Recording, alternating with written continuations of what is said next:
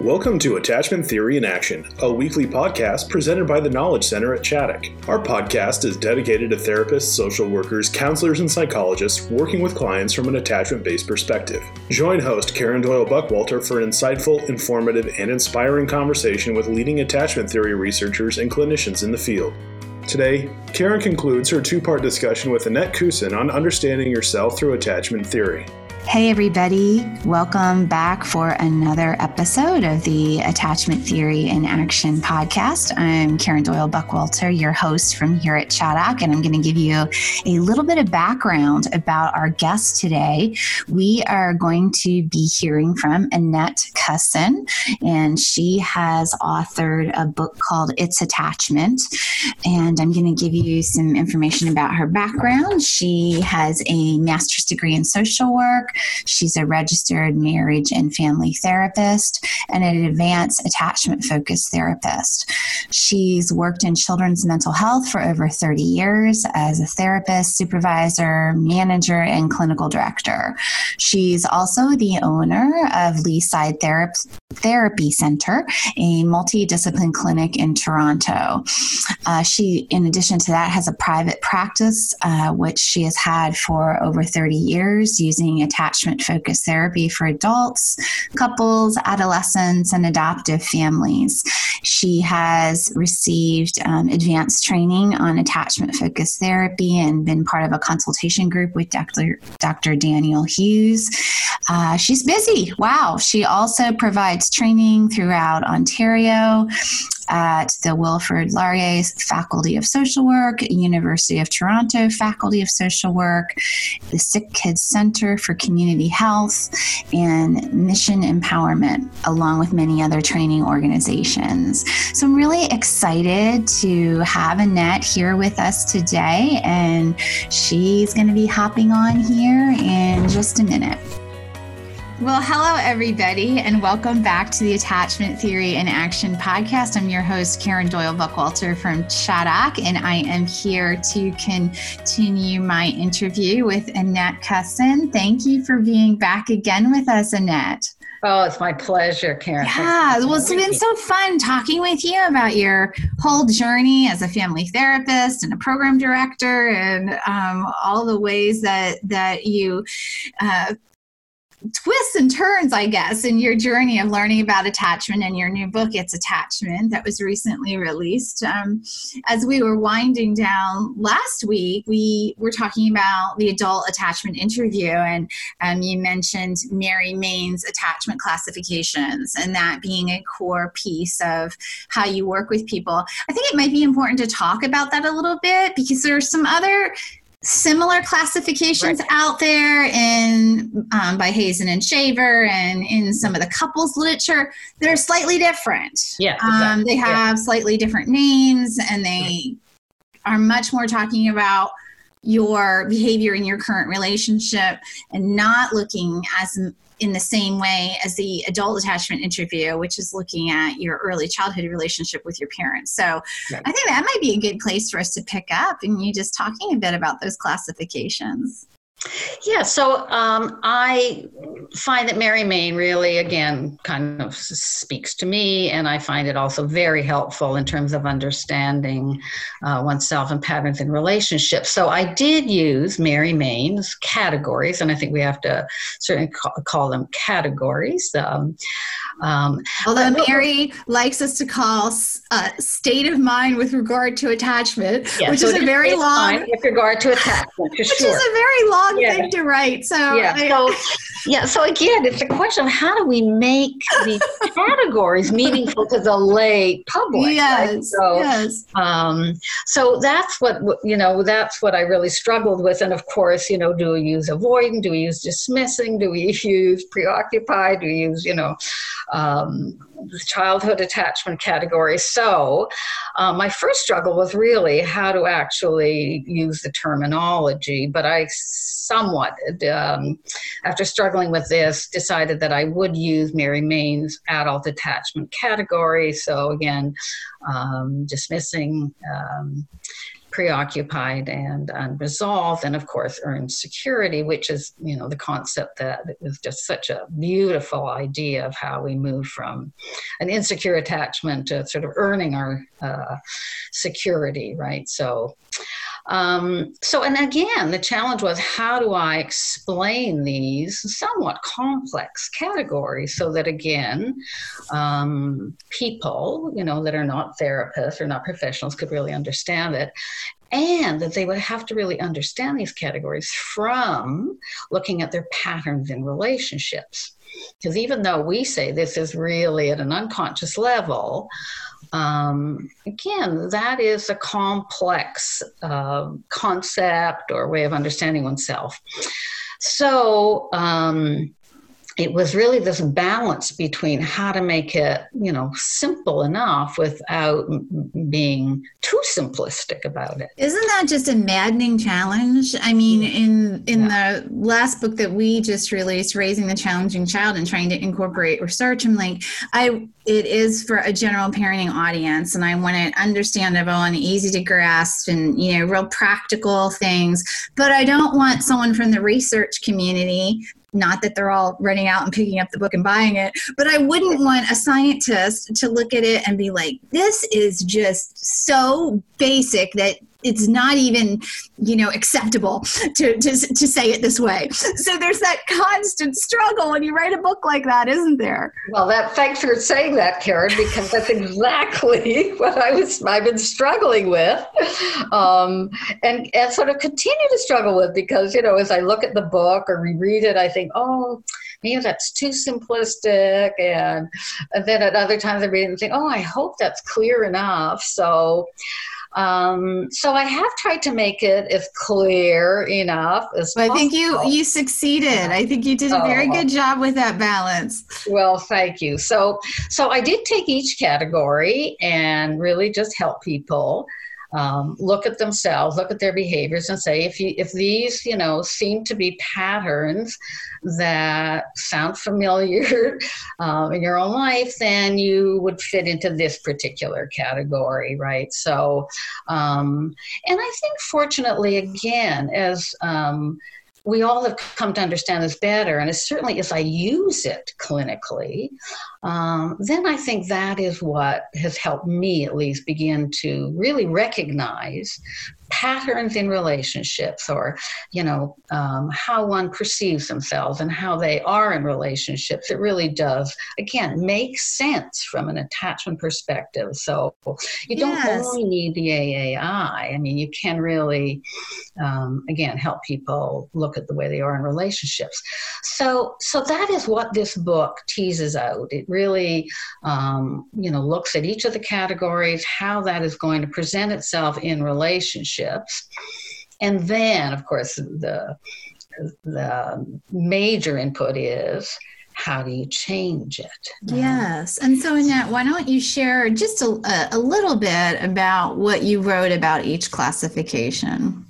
Well, so then I do describe again that you know dismissing are typically people who you know, have real difficulty either being in touch with feelings or if they are in touch with feelings have great difficulty expressing feelings, particularly feelings of vulnerability, sadness, what we kind of call the negative affect.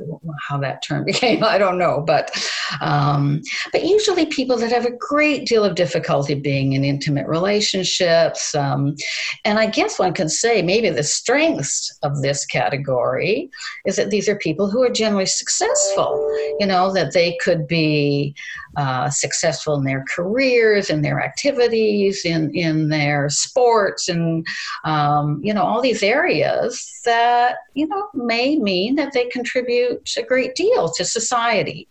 Um, but they still have great difficulties in closeness, and often these people will come to us in therapy um, because a partner you know kind of brings them in saying he or she is just not emotionally available. Um, these are not people that very often would initiate their own kind of therapy right? So yeah yeah. And you know just to add a, a bit of nuance it's not just suppression of negative affect. I know you'd agree it, it's suppression of attachment related affect. So closeness, um, tenderness. Um, you know, some of our coding in the AAI talks about um, a sort of cold, derogating anger, even uh, and, and, and and even minimizing the loss of people, like I can't, you know, how could yeah. you cry like such a blubbering idiot at that funeral or something? So it's not just suppression of negative affect. I just want to point that out. Yeah, no, I think that's really true. And again, there is a range. I mean, I yes. had a client where I said, How do you feel about this? And he said to me, You know, you, sound like you're speaking a foreign language. Like he could not in any way, you know, express any feeling or mm-hmm. even have the terminology for yes. it. So, so you know, again, we get a range of people who are, you know, at the extreme end of really being shut down and have great difficulty in close relationships. You know, being people that have, you know, uh, more capacity for it, but still have great difficulty expressing feelings. And I do think it's important for us to point out that in the adult attachment interview, and we would view these as defensive strategies. These were survival skills for coming from a, a background where it made sense to suppress attachment related needs based on the kind of caregiving you received. Yes. So I do explain, you know, I have a chapter which says that, you know, you have come by, yes, to develop this particular strategy because yes. of your early childhood experiences. Yes, I think that's um, very good. You know, so the book does talk about how mm-hmm. Children and adolescents kind of form this and then that it is a continuum that based on your childhood experiences and then your adolescent and early adult experiences, that is how you develop uh, adult attachment. Um, so um, preoccupied adults are, you know, very different. So these are usually pretty pe- people that are pretty dependent, kind of um, see themselves in terms of relationships. Their whole sense of self is based on relationships.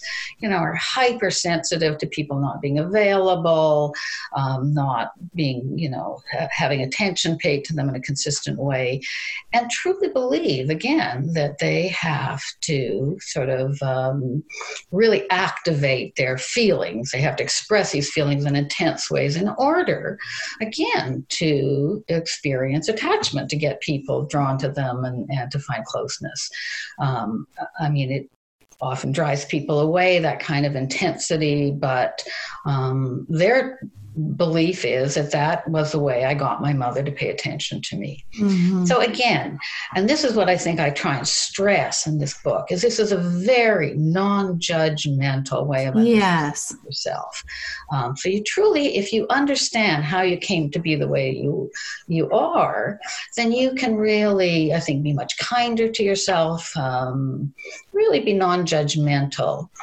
And the other thing that I stress in this book is that you may be able to change some aspects of your adult attachment, but you may not be able to change other aspects. And again, if you own it, if you are kind about that, you may have certain limitations or certain ways of being in relationships, um, you know, that again are not the best ways to be or compromised. I think it is a much um, kinder way to be. Um, yes. And you're yes. far less defensive because you can really say, I know, you know, and I'm sorry, but, um, you know, I, I realize I behaved this way and that was, it's really hard for me when you do this or whatever. Um, that again, that I think that earned security also can mean that you really have accepted yourself and some of your limitations from an attachment perspective.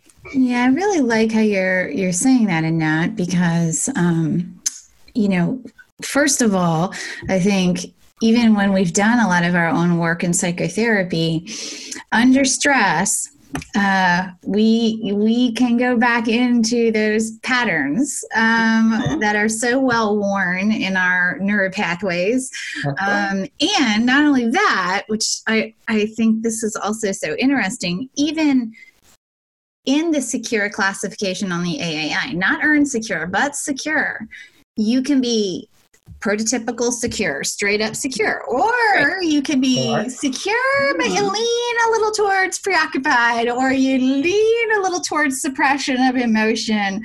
Um, in the AAI training, I'm sure they emphasize to you, you know, getting people through the main gate, the big yes. attachment classification. Yes. So, in that saying that even if you're secure, you can have, especially under stress or woven into your personality, into your internal working model, some tendencies this way. And I just try to I, I, like to try to emphasize so much that um, this is adaptive. This is part of all of us in different degrees so as to not pathologize certain classifications. So I hope you don't mind me having to leap in on some of those points. No, not at all, Karen. Yeah, thanks. Because I do talk about that, you know, that typically we do have a primary. Yes, you do. Categories, but, you know, we can have traits of secondary attachment or certainly traits of the other types of attachment, right? So, yes, yes. Uh, yeah, I, I uh, do talk about that. And mm-hmm. um, so, yeah, thank you for mentioning that. That's very very helpful. Um, yeah. And then the third category that I do talk about is um, unresolved. Mm. And I am very sensitive in talking about that because it is people usually who have experienced trauma.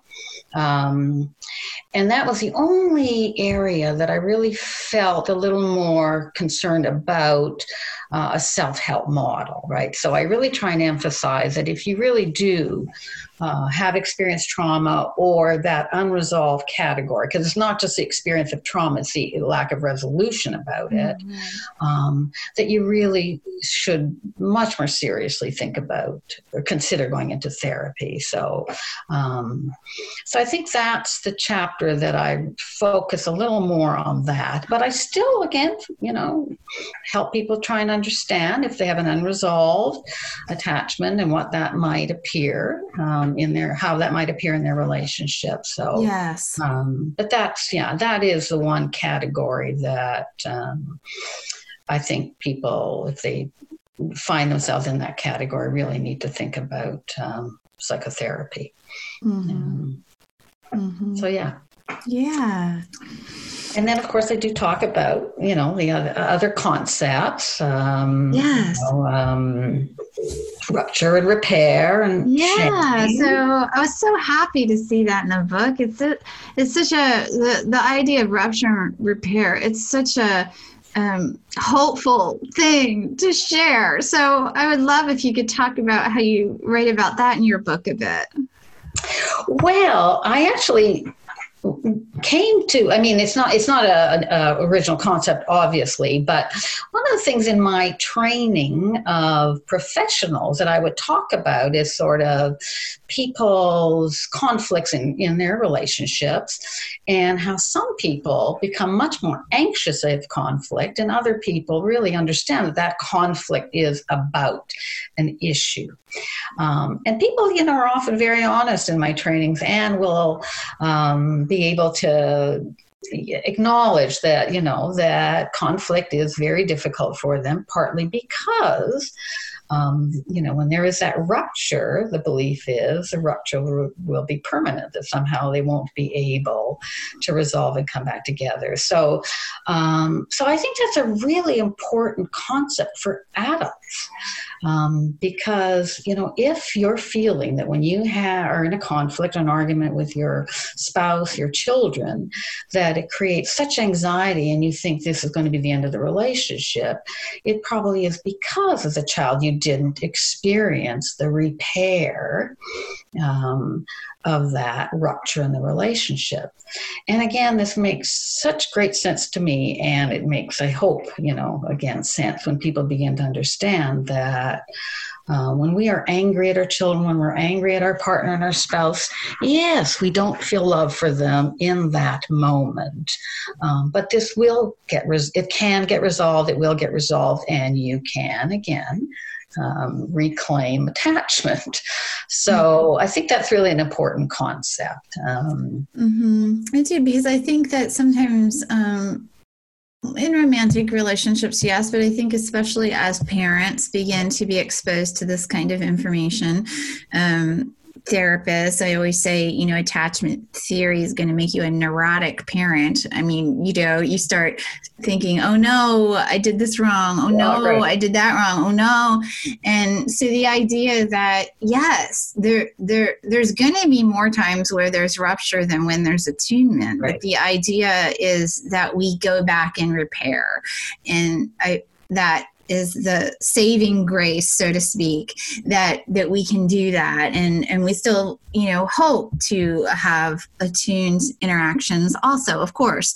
But just knowing that you don't have to be 100% perfect as as winnicott said and i think many of us latch on to his concept the good enough parent well, that's right, exactly. In fact, when I give my trainings to professionals, I always have to remind them because I've had the experience where people have come to me and have said, "Oh my God, I really need to see you because I what I I, I see now I'm not 100 percent consistent with my child." So, absolutely, there is that important concept that it is to be a good enough parent that you know none of us can be 100% consistently available right? But i just think that that's a really important concept. Yes i'm, I'm so happy to see yeah. that you covered that in the book. It was terrific. Yeah.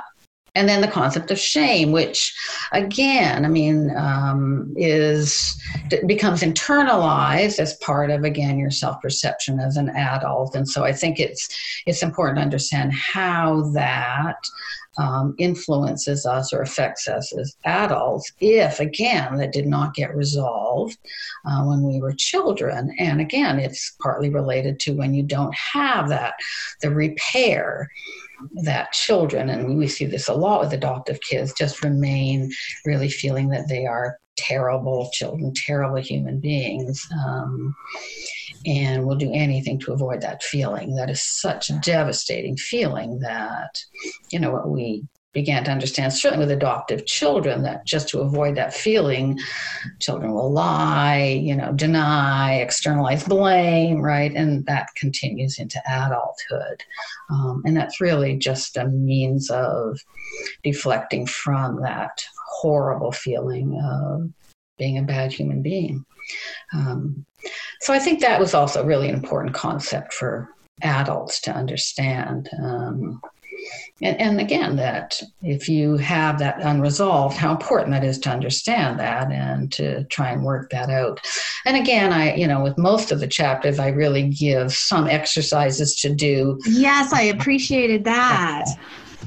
Yeah. So that, and again, that's that was challenging because again, nor do I want to, you know, create this illusion that all you have to do is my exercises and you will emerge, you know, resolved and a secure human being, right? So yes, but it, but you wanted to give something tangible for I, people, not yeah. just theoretical. So I, yeah. I understand your dilemma um, there.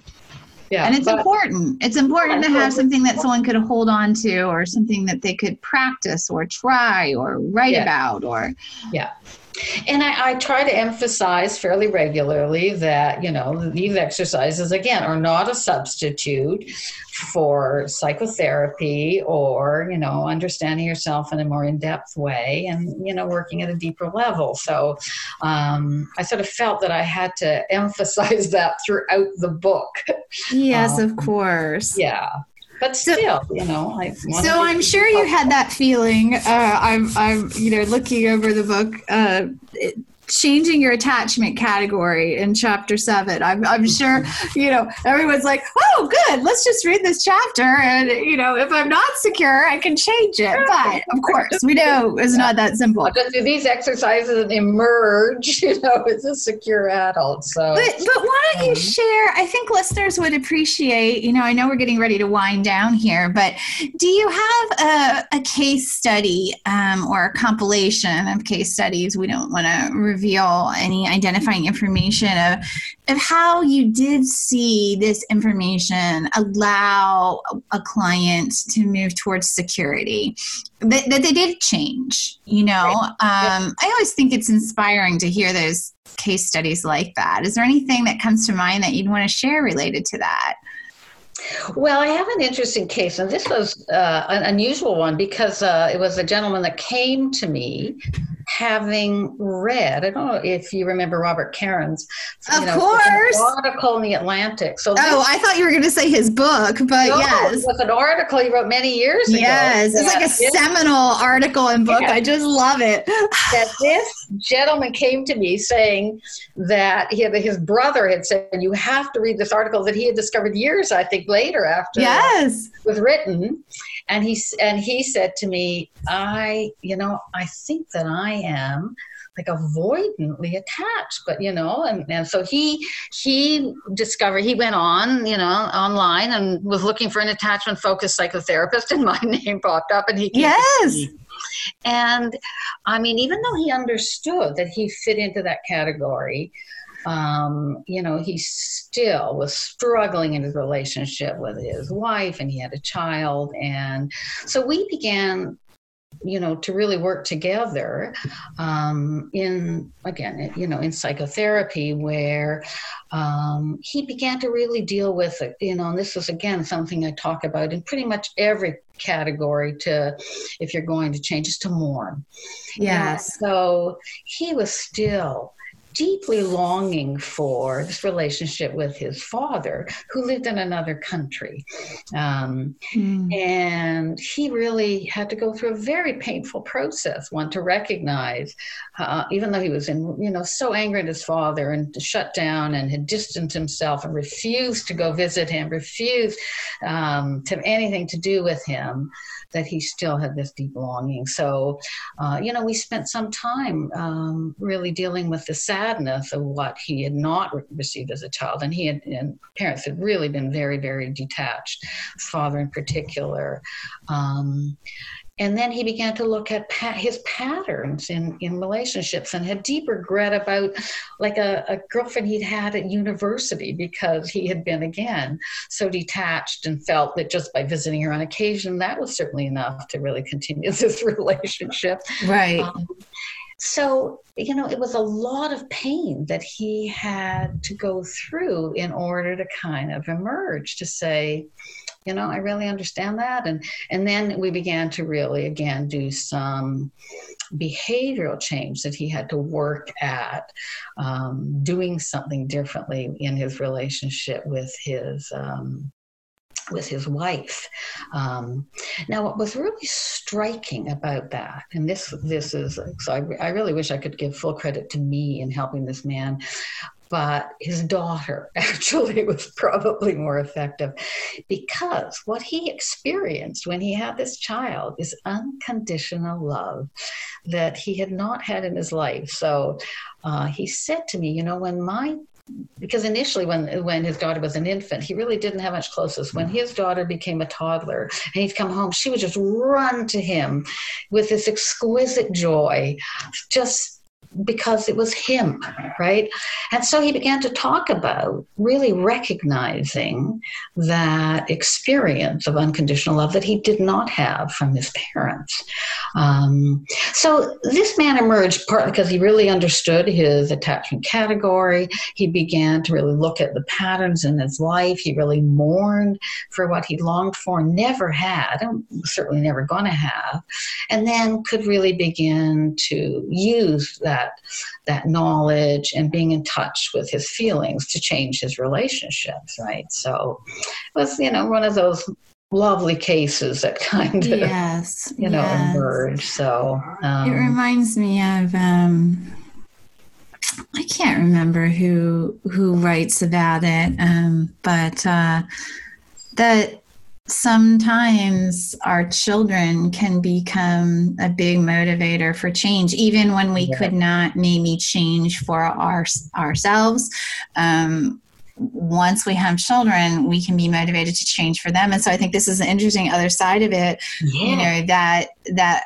the experience of this child changed him and it also reminds me of um, Anne Jernberg in the very first Theraplay book that came out in, I guess, in the 70s, talking about one of the children they worked with at the Head Start and no parent involvement at that time with Theraplay. That's not how it was delivered. Um, right.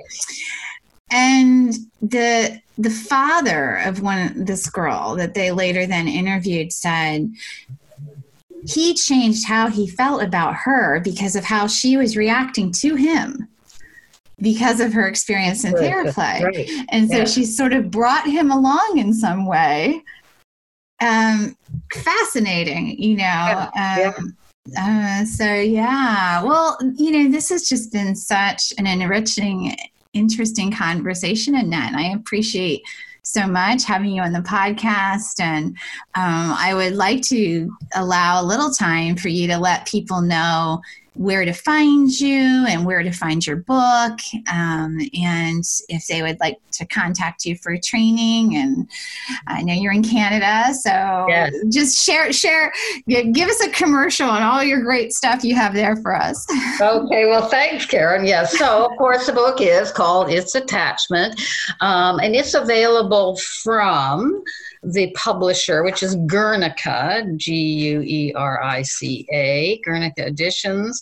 It's also available from a bookstore here called Caversham, and it is now available on Amazon. Um, just from May the 1st, so I'm pleased to, about that. Um, and I, um, you can find me on my website, um, AnnetteKussinTherapy.com, and my Facebook page, which is Annette Kussin Therapy Consultation Training. Um, but probably the best would be my website because uh, all of the um, trainings that I offer are listed there, although, of course, they've all been canceled. Oh, I know this is such a mess. Oh my! It's my like- book launch was canceled. So, Aw. but if you, again, if you go on either the Guernica website or mine, I actually uh, have a video of me presenting the book. So it's only about four minutes, but it will at least help you understand a little bit about the book. Lovely. And then, of course, I do offer uh, therapy and uh, training and uh, supervision to many professionals as well. So, Wonderful. Um, but- your books. and again, endorsed- even though I'm located in Toronto, of course, in this day and age, we I can offer I offer supervision actually to people who primarily in Canada, but from all over Canada. So yeah. um, on I did want to mention that I know you have many endorsements, but I also saw an endorsement from Dan Hughes for your book. So that's lovely. Yeah. Oh, yeah. So Dan Hughes was just lovely. He really supported the book, and there's a great blurb on the back. Well, from good. him, Well, thank and you from so- some other pair. Yeah. Well, thank you so much for being here. Well, thank you so much for having me, Karen. It's been a pleasure. Thank you for joining us for this edition of Attachment Theory in Action. Please follow our site, tkcchaddock.org, or subscribe on Apple Podcasts, Google Play, Spotify, or Podbean for future podcasts. If you enjoyed our podcast, please leave a review and share with your professional network. For additional resources, training opportunities, and blogs, please log on to tkcchaddock.org. We hope you'll join us again as we continue to explore the world of adoption, trauma, and attachment theory.